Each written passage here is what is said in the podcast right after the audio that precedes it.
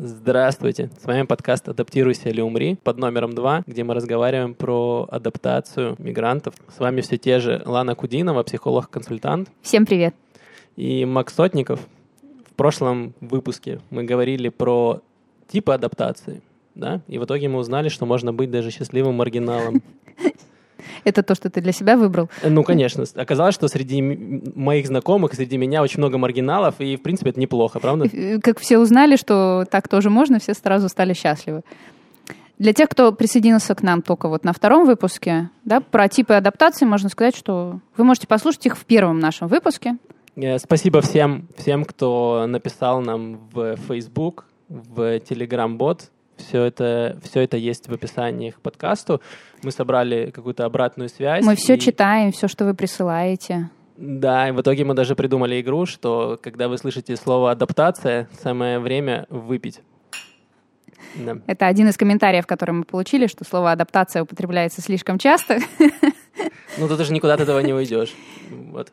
Эм, были очень интересные темы, которые нам, про которые нас попросили проговорить, да, такие как э, коммуникация в семье, адаптация в, в разных возрастах, если куда интегрироваться, и самоидентификация.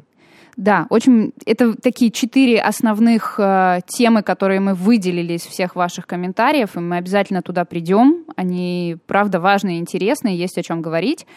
Прежде, правда, чем к ним перейти, э, есть еще небольшой блок теоретической информации, который стоит поднять, чтобы было как-то больше понимания, прежде чем мы будем погружаться вот в эти темы. Да, давай. О чем мы будем сегодня говорить?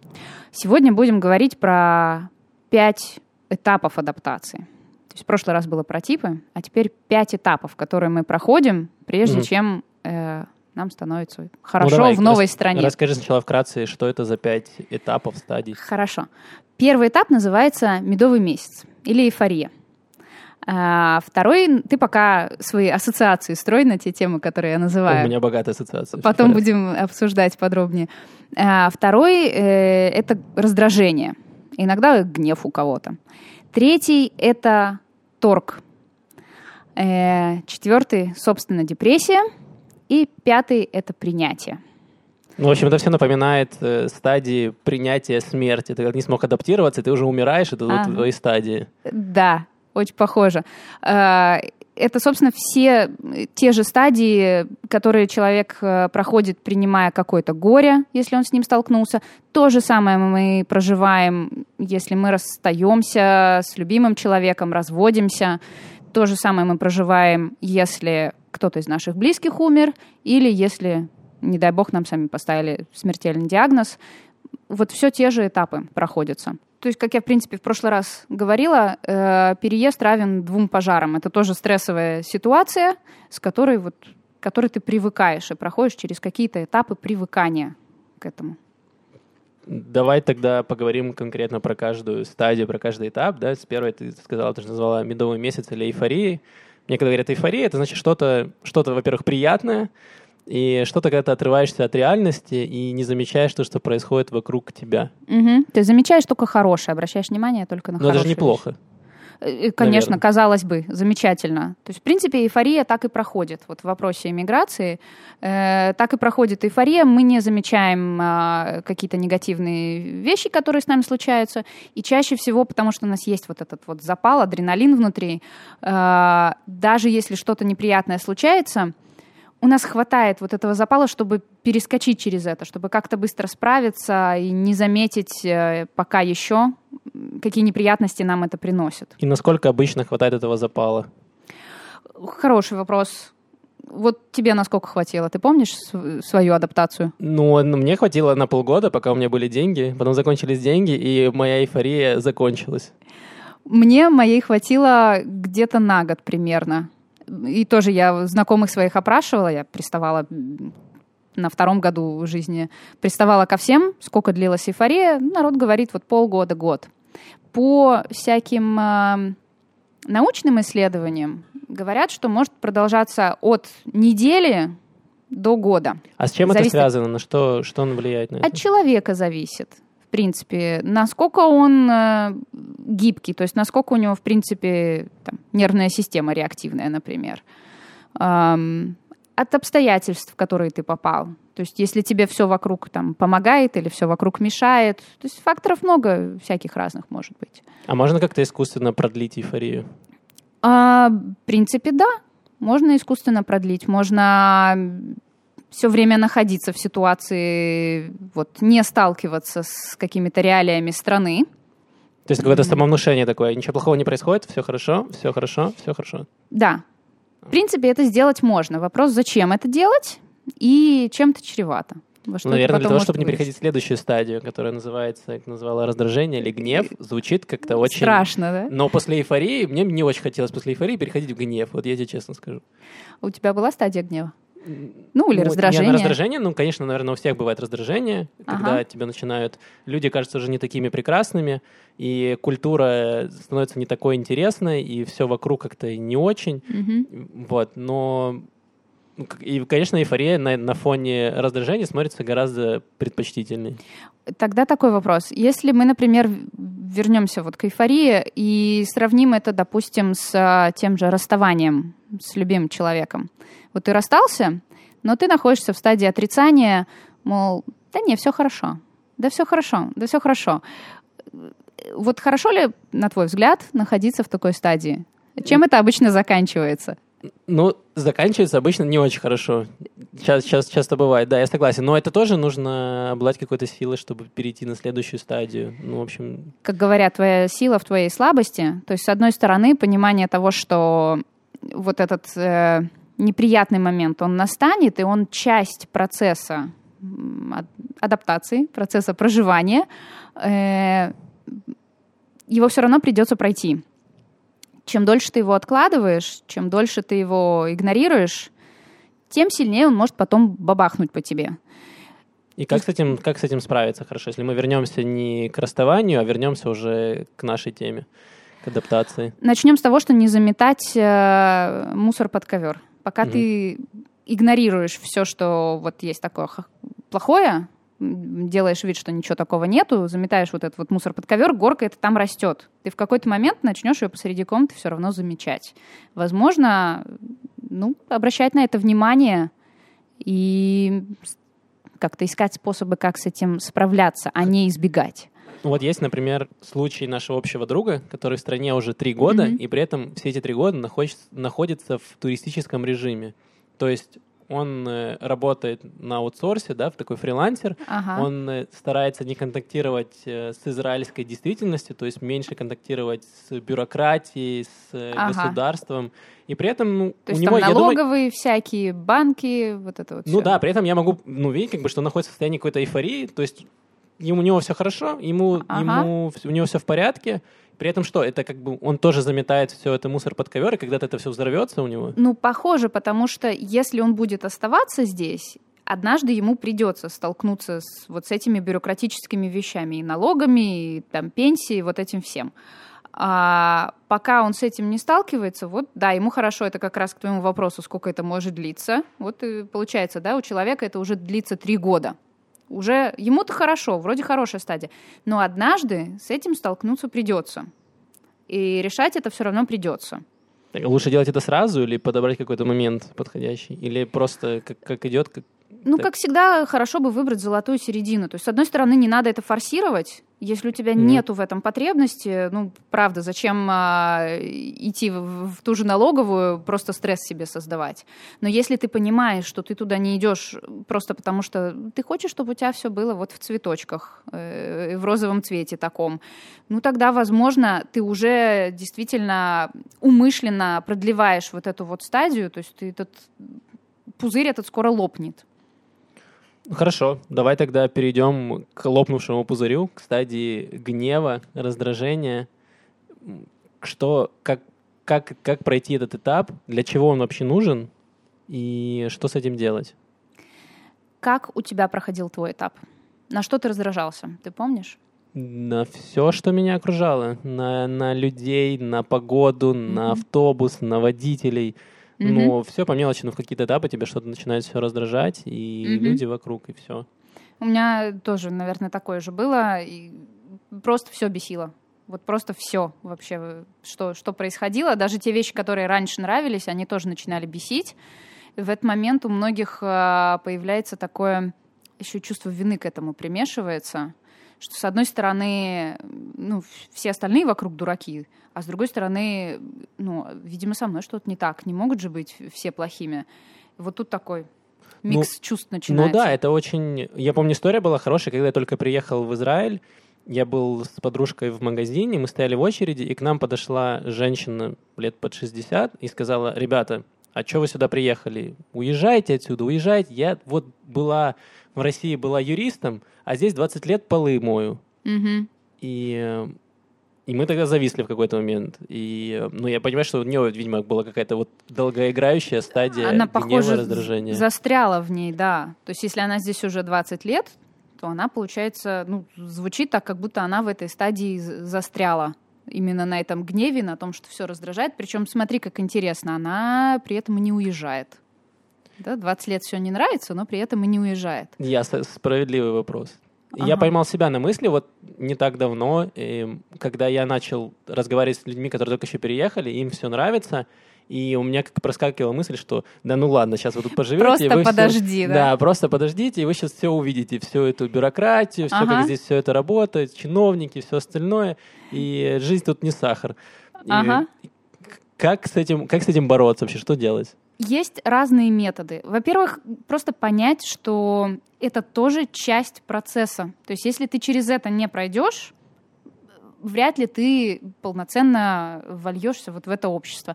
Как минимум, потому что там через 5-7 лет у тебя будет круг людей, с которыми ты сможешь поговорить. А помнишь, как мы злились?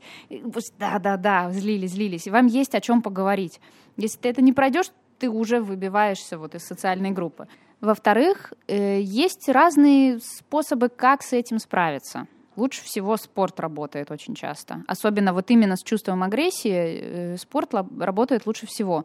Например, пойти там на бокс или кикбоксинг. У меня есть одна клиентка, которая на бокс пошла. А, и молотить там грушу или партнера по спаррингу, и эту агрессию выплескивать туда – э, что-то с ней делать, не держать ее в себе, а именно как-то ее проживать, прорабатывать экологически, ее из себя вот доставать. То есть можно из деструктивного, скажем, гнева что-то что сделать полезное даже для себя? Да, кстати, да, форму подкачать, например. То есть можно ходить по дому просто злиться, это тоже хорошо. То есть ходить по дому, разрешать себе злиться, материться там э, и так далее, что помогает, подушку грызть. А можно вот пойти в спортзал и еще и в хорошей форме быть. Кроме этого, еще способ, э, например, рисовать. Да, выплескивать это все именно на бумагу, потом устроить выставку картин иммигранта да, в стадии гнева, например. Картина ненависть. Да, да. ненависть, ненависть к тем, ненависть к этим и так далее. А можно еще вот тот же стендап, например. То есть ты проговариваешь, он же такой немножко с сарказмом, да, с каким-то, с какой-то злостью, может быть. Все, что у тебя наболело, ты как раз там на, на публику это и выносишь. То есть ты не держишь это в себе, а ты прям при всех это озвучиваешь, проговариваешь. И это уже помогает тебе проживать вот этот этап. Убежать ну, слушай, от него звучит сложно. не так плохо. Давай тогда мы проговорили про то, что нужно делать. Давай скажешь про то, что чего не нужно делать в стадии гнева. Вот что противопоказано. Вот чего точно не нужно делать, это игнорировать его. Говорить, да нет, то, что я злюсь, я на самом деле не злюсь. Все хорошо. А, прикидываться, что все хорошо. Срываться на родных и при этом говорить не было такого. Э, не нужно например, прятаться из серии, что никто не должен видеть мой гнев, да, я должен там запереться в, комнате или в ванне и злиться mm-hmm. там сам себе, чтобы никто этого не видел. А, а так как, допустим, не всегда есть такая возможность, то ты, получается, копишь это в себе. Вот этого точно делать не нужно. Это, опять же, заметание под ковер, которое потом в итоге станет сложно прятать. Лучше это доставать вот по мере того, как оно находится. Хорошо, давай перейдем тогда к следующей стадии. Стадия торга. Эм, с чем мы торгуемся и зачем мы торгуемся. Э, я, как всегда, спрошу у тебя, как у тебя проходило? С ну, чем ты торговался? Ну, торговался я, наверное, со своим вторым я, да, какой-то внутренний диалог вел, и когда я сталкивался с какими-то проблемами, например, э, там, с учебой, с э, бюрократией израильской, всем остальным, то у меня бывали случаи, когда я думал, ну, может быть, вернуться, и, может быть, там-то будет мне полегче, но когда я себе задавал mm-hmm. вопросы, а как бы там бы я с этим, если бы я там с этим столкнулся, что бы я сделал, и как бы все это пошло, я понял, что, в принципе, ну, в Израиле с этим попроще для меня лично. Угу. То есть ты такие диалоги с собой вел? Ну, а как иначе? Такие... Ну, не только с собой, да, еще общался с близкими и с какими-то ага. друзьями, ну, спрашивал опыт, как они с этим, как они справлялись, как они справлялись с этими О, тоже проблемами. Классно. И понял, что, в принципе, я могу с этим справиться. Угу. И выбирал, соответственно, из того, что тебе там насоветовали, тот путь, который тебе подходит, например. Ну, да. Угу. Не всегда, ну, получалось. По мере возможности. Периодически получалось неплохо. Э, в общем-то, так и получается. Мы торгуемся, правда, сами с собой. По сути, мы сравниваем а, две культуры. Нашу старую культуру и нашу новую культуру вот в новой стране. Э, проблема обычно возникает в том, что мы сравниваем в старой культуре то, что нам нравилось, а в новой культуре то, что нам не нравилось не нравится сейчас. А почему это так? Потому что негативное, но лучше запоминается или почему? Да, Совершенно верно. У нас, в принципе, мозг устроен так, что мы больше фокусируемся на негативном. Нас в школе так учили, да, что нашел что-то негативное для того, чтобы это исправить. Поэтому мы на этом больше концентрируемся. То есть даже эксперимент проводили с а, поездом, который людям рассказали новость, что какой-то поезд сошел с рельс, и 80% людей погибло, и сначала им преподносили информацию именно о погибших. И они такие, ну да, жалко, там все грустно. А потом говорят, ну зато 20% выжило.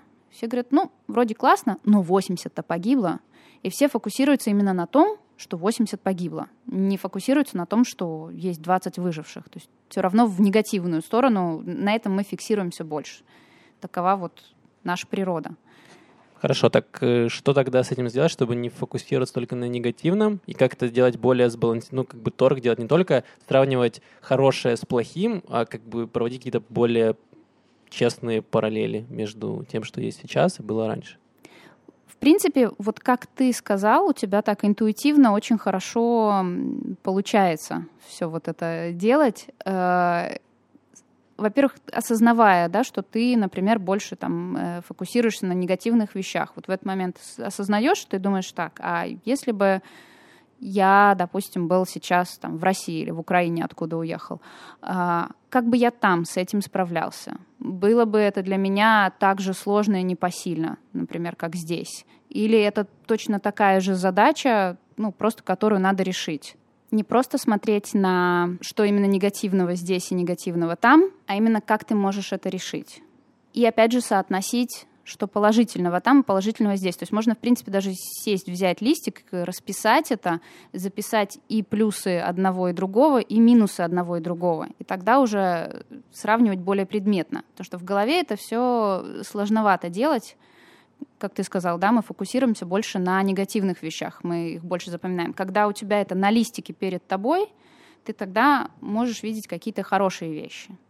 Ну, еще раз, стадия торга — это все равно такое что-то деструктивное, правильно? Потому что не бывает такого, что вот у меня всю жизнь хорошо, и думаешь, класс, а давай-ка я вернусь обратно. И не бывает такое. Это когда у тебя сталкиваешься с проблемами, и ты начинаешь думать, э, как раз будто идет эта стадия, где ты думаешь, а может быть там-то было бы получше, ну, в целом, да. Не то, что деструктивно, но оно работает именно так, что, ну, когда у тебя все хорошо, ты не думаешь, вернусь-ка я обратно.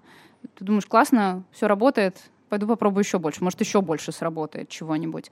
И тут скорее именно, когда что-то тяжело, и ты думаешь, ну, ты устал, ты не хочешь больше там с этим сражаться. Тогда ты уже взвешиваешь свои приоритеты, чего ты больше хочешь.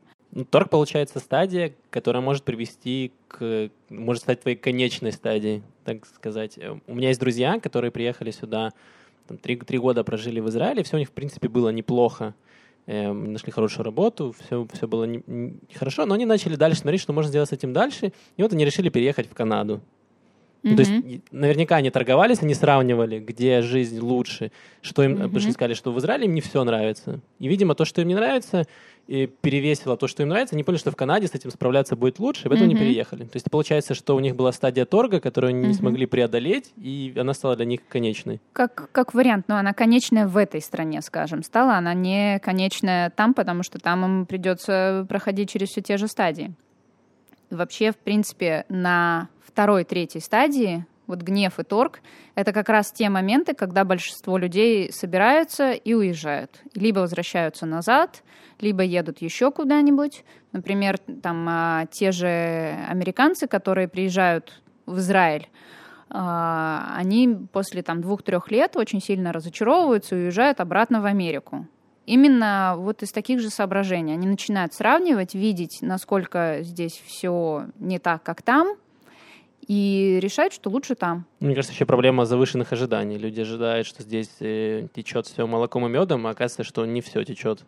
И не молоком и медом. Или наоборот, ожидают, что здесь все плохо, и надо сейчас вот поднимать страну, а кроме них никто этим заниматься не хочет, и им в одиночку это тоже сложно делать. То есть, ну, действительно в ожиданиях, не знаю, там, завышенных, не завышенных, но в несоответствии реальности ожиданиям.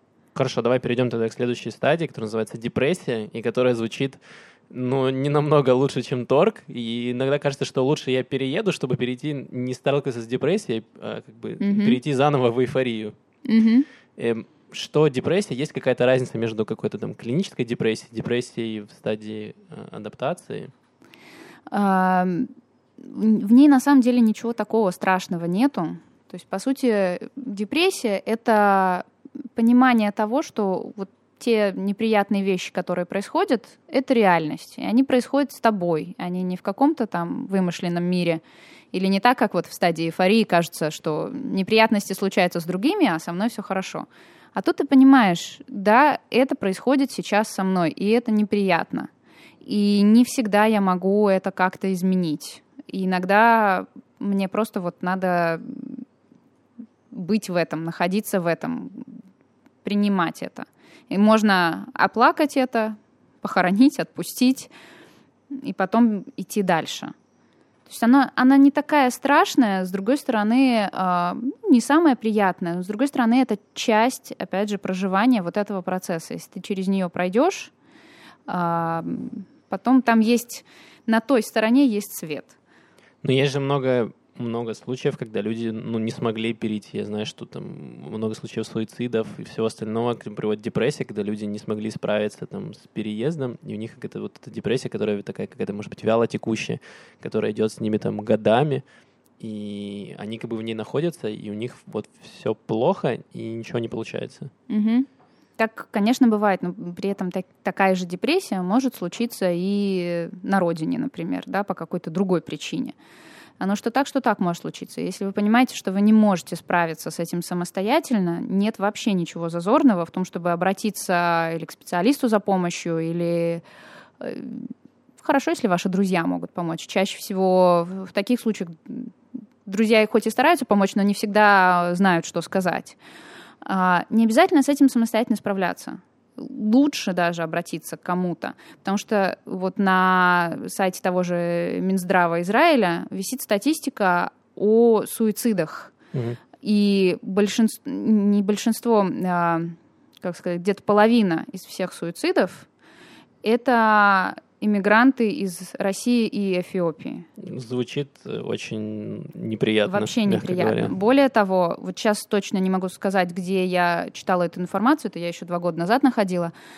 А, одна треть э, из всех суицидов это иммигранты, э, которые находятся в стране до 15 лет. Это статистика по Израилю, да, про другие страны я не знаю.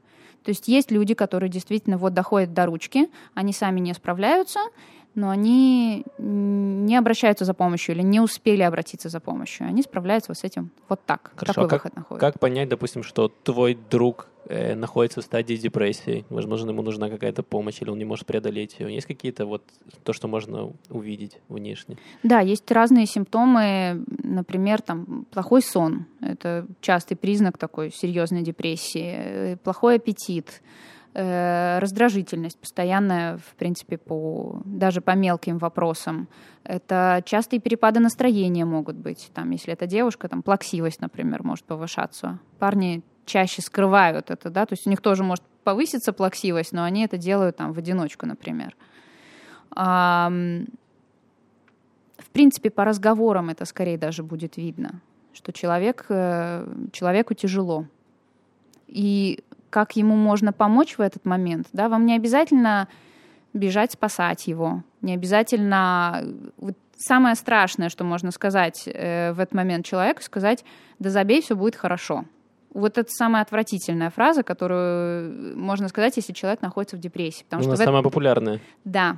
Вот поэтому я и говорю, что лучше идти не к друзьям, а к специалисту, потому что она не помогает. В этот момент человек, у человека ощущение, что его не слышат, его не воспринимают всерьез, ему, его вот игнорируют. Мол, не обращай внимания просто, и все.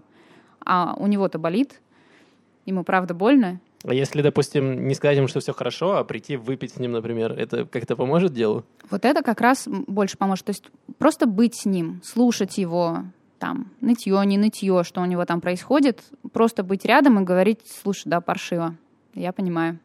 Хорошо еще, если вы тоже через это проходили, вы можете, правда, сказать, что я там тоже был.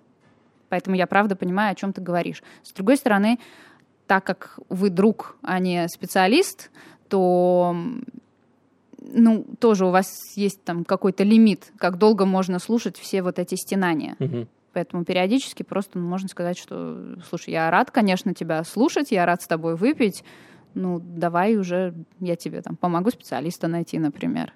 Очень хорошо, опять же, людям в депрессии помогать какими-то простыми вещами. То есть пойти в магазин вместе сходить, помочь уборку дома сделать. Вот это, потому что у них нет сил на это. Вот это помогает гораздо больше. Хорошо, давай тогда, депрессия такая очень э, грустная, грустная тема, давай перейдем к свету в конце туннеля, принятию. Эм, что, что ты принимаешь и... Эм, Ничего. Ничего, да? Ну, ну, все принимают по-разному. Вот. Эм, почему это свет в конце туннеля? Как туда пробраться как можно быстрее? Иногда пробираться как можно быстрее не стоит. Потому что когда ты стараешься вот проскочить какие-то э, этапы, ну, ты их не проживаешь до конца. А, собственно, мы не назвали, кстати, с тобой этап, о котором мы говорим, да, он называется принятие.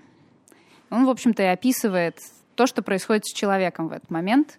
Он принимает, наконец-то, и положительные, и положительные вещи в стране и отрицательные. Он начинает лучше функционировать. То есть он понимает, что да, есть какие-то трудности, но они меня больше не пугают, я могу с ними справиться. Или я могу найти кого-то, кто мне поможет с ними справиться. нету больше, с одной стороны, нету вот этой эйфории, иллюзии там розовых очков, как все прекрасно и замечательно, и можно не напрягаться. И вместе с этим нету этих черных очков, о том, как все плохо и ничего мне не поможет. То есть начинает выстраиваться какой-то баланс более приближенный к реальности. То есть это уже человек, который уже получил какой-то опыт, и он уже знает, как выходить из, из ситуации, что хорошо, да. что плохо. Как, да. как, долго, как долго это длится? И можно, ну, ты сказала, что лучше не пропускать этапы, но можно как-то все это ускорить? Например, этап депрессии прям не очень хочется там оставаться, хочется как побыстрее. Да. Вот один из вариантов, чтобы это все не затягивалось, это как раз а, то, что я говорила, не отрицать эти вещи, не запрещать их себе. То есть если я в депрессии, ну, значит, я в депрессии, ну, принимать это, ну, что поделать, все, я там. Знаешь, мне такая ассоциация с самолетом приходит. Вот ты летишь, там, я не знаю, из, из Израиля в Америку, например, и ты можешь как-то прилететь туда пораньше, ну, вряд ли. То есть ты можешь выйти из самолета, да, но лучше, конечно, все-таки ну, приземлиться ли, вместе с самолетом. Вряд ли ты быстрее доберешься. И да. подгонять пилота тоже, говорят, не работает. Да, то есть есть вещи, которые, ну, они должны пройти. Вот они берут столько времени. Или как ты выращиваешь дерево. Ты не можешь его вырастить быстрее, чем оно растет. Ты можешь ему дать какие-то удобрения, чтобы оно там было более крепким, а, поливать его регулярно, разговаривать с ним, оно все равно будет расти. Но быстрее, чем оно растет, оно не вырастет. То есть есть вещи, на которые мы не можем повлиять, можем только повлиять на свое отношение к этим вещам, да? Аминь. Отлично. вот именно так. Хорошо. Тогда у меня еще вопрос. Я могу даже про себя сказать, что вот у меня все эти этапы я как-то проходил, и они у меня, такое ощущение, вот они у меня повторяются. То есть я вот, допустим, когда только переехал, у меня были все эти стадии, потом я сменил город и переехал из одного города в другой, и у меня эти стадии по новой были. Новая работа, новый круг общения, все по-новому, и я опять перешел все эти стадии. И такое ощущение, что мне все это вот как я... День сурка у меня, и вот эти все стадии, они за мной вот каждый год. И никогда это не заканчивается. Смотри, есть еще теории о том, э, как проходят эти механизмы. То есть есть, например, э, такая модель, она называется U-образная, но U имеется в виду U, английская. Английская. м. То есть от эйфории, которая находится наверху, мы спускаемся вниз вот до торгов, депрессии, и потом потихоньку опять начинаем возвращаться наверх. Вот у нас получается такая форма буквы U. Эм, Это одна из моделей. Казалось бы, вот на этом все заканчивается. Но есть еще варианты. Еще один вариант, например, вот те, кто на второй, третьей стадии, например, там гнев и торг. Если народ уезжает, у них э, этот процесс принимает форму буквы W. То есть такие какие-то американские горки. вверх-вниз. Американские горки. То есть ты из эйфории проваливаешься вот в депрессию, например, ты понимаешь, что тебе это не нравится, ты уезжаешь. Первое время вот ты вернулся, допустим, на родину или там в Америку, не знаю, в Третью Канаду, страну, как да. твои друзья переехали. А, и там у тебя опять начинается эйфория, потому что классно, да, я вроде решил проблему таким способом. Звучит очень резонно. Ага, только что у тебя после эйфории происходит? Гнев, торг, депрессия, ты опять туда спускаешься, а потом ты опять возвращаешься через принятие, ты поднимаешься наверх. То есть куда бы ты ни поехал, э, вот эти стадии, они все равно будут с тобой. У меня, кстати, вот так было. Я такая молодец, решила, что вот я побыла в Израиле, мне там что-то не понравилось, и я поехала назад в Минск свой родной. То есть ты на стадии торга вернулся. Да, я на стадии торга вернулась в Минск, и тоже у меня первое время, ну так хорошо все было. Я думаю, вау, какое правильное решение, что я вернулась назад. Просто замечательно. В течение двух лет меня это все догнало, у меня опять начался торг, и я думаю, блин, а чего я вернулась вообще? А может быть, все-таки лучше опять в Израиль. Когда я приехала опять в Израиль, через 2-3 года у меня опять начались вопросы, а может назад? И вот я такая подумала, так, на эти грабли я уже наступала, я здесь уже ходила, назад я уже возвращалась, давай попробуем что-то еще, давай попробуем что-то новое. Есть еще одна модель Так. вот к этому всему. Вот это больше похоже на то, о чем ты говоришь. Она называется спиралевидная. Ты постоянно проходишь вот эти все стадии, а, каждый раз сталкиваясь с, со следующим этапом твоей жизни здесь. То есть вот как ты в игре эти левелы проходишь. То есть я как хомяк, который бежит вот в этом э, кольце, да, я вот его разгоняю, оно катится все быстрее и быстрее, но финиша нет. Не совсем, потому что твое колесо, оно усложняется. Если тебя сейчас вернуть к тем проблемам, с которыми ты справлялся там пять лет назад, они тебе покажутся очень простыми, ты довольно быстро с ними справишься. Это правда. То есть ты уже вот этот навык получил. Тот уровень, который у тебя сейчас, он уже усложнился. А, ты проходишь, да, те же этапы именно эмоциональные, но проблемы сами, сложность проблем, она решается. И даже если ты себя сейчас сравнишь э, с людьми, которые там год назад приехали, Мгм. ты увидишь, насколько ты продвинулся. Это, кстати, тоже тебе придаст какого-то ощущения, что вау, классно, я молодец. Ну да, это работает, я с тобой согласен. Вот. То есть это, ну, тоже такой способ а, самоподпитки, скажем. То есть если подвести какой-то итог, то все, все вот эти вот стадии, этапы э, адаптации, они все нужны, никуда от этого не убежать. То есть Мгм. нет возможности где-то вот срезать там э, на повороте как-то там тайный ход, и ты сразу от эйфории сразу к принятию, и вот ты в дамках. Срезать, к сожалению, нет. Есть э, такая ловушка похуже, что не обязательно эти все этапы проходят вот один за одним, как я сейчас назвала. Ты можешь перескакивать, возвращаться назад, опять к этому этапу, опять возвращаться назад. Так тоже можешь застревать на них. звучит не очень. Вот, давай еще поговорим про застревание. Как мы уже привели примеры, да, людей, которые там 20 лет находятся в стадии раздражения и гнева. Ага. Э, что значит застрять на этапе? Как, как можно протолкнуть себя дальше? Ну, для начала вообще нужно осознать, что ты застрял вот на таком этапе, тогда ты сможешь себя протолкнуть. Потому что если ты в отрицании говоришь, нигде не застрял, просто все плохо на самом деле, все плохие, ну, тут ты и никуда и не сможешь сдвинуться. Если ты понимаешь, где ты находишься, что с тобой происходит, тогда ты уже можешь думать, а, а куда мне из этого идти. То есть, например, если я там в гневе нахожусь, да, а что конкретно меня злит? Вот у меня знакомая есть, которая работа раздражала. Она поменяла работу и стала лучше. Она думала, что дело все в стране, все плохо в стране. А оказалось, что это именно конкретно работа. Поменяла работу, все стало лучше. Все, она сдвинулась с этого этапа. То есть это нужно постоянно каким-то заниматься самокопанием, смотреть, э, ну как-то анализировать вообще, что с тобой происходит, и как-то свои эмоции, и уже как-то пытаться от этого строить свои дальнейшие действия. Самокопание носит немножко такой негативный э, ну, подтекст, хорошо. я бы сказала. себя, познание. Осознанность. Просто сам, самоосознанное самопонимание, вот что конкретно сейчас происходит со мной вот в данный момент. И если это что-то негативное, ну не обязательно от этого прям убегать, срочно решать. Иногда можно дать себе в этом побыть.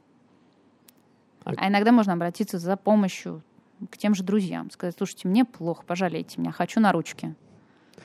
Такое, такое часто случается, и хорошо, что если есть такие друзья, которые возьмут тебя на ручки и успокоят, и пригреют. Но тогда еще вопрос, как долго... Есть какая-то эм, стандартная длительность, вот сколько это может длиться каждый этап, или он сугубо индивидуален? То есть может быть такое, mm-hmm. что эйфория длится неделю или вообще не быть эйфорией, ты сразу начинаешь со стадии mm-hmm. гнева. То есть ты приезжаешь и сразу такой, типа, что происходит? Смотри, прям чтобы вообще не было этапа, это вряд ли. Скорее вопрос, сколько он будет длиться. У меня, например, была подруга, которая, ну, мне кажется, она прожила вот эти все этапы на программе МАСА. Тут, я думаю, надо немного объяснить. Да, МАСА — это программа для студентов, у которых есть еврейские корни, они приезжают в Израиль там на 5-10 месяцев, где они могут что-то поучить, могут просто потусоваться. Ну, в общем, такое, э, можно сказать... Эм, Попробовать на вкус. Ну, такой пионер-лагерь э, усложненного да. режима. Вот.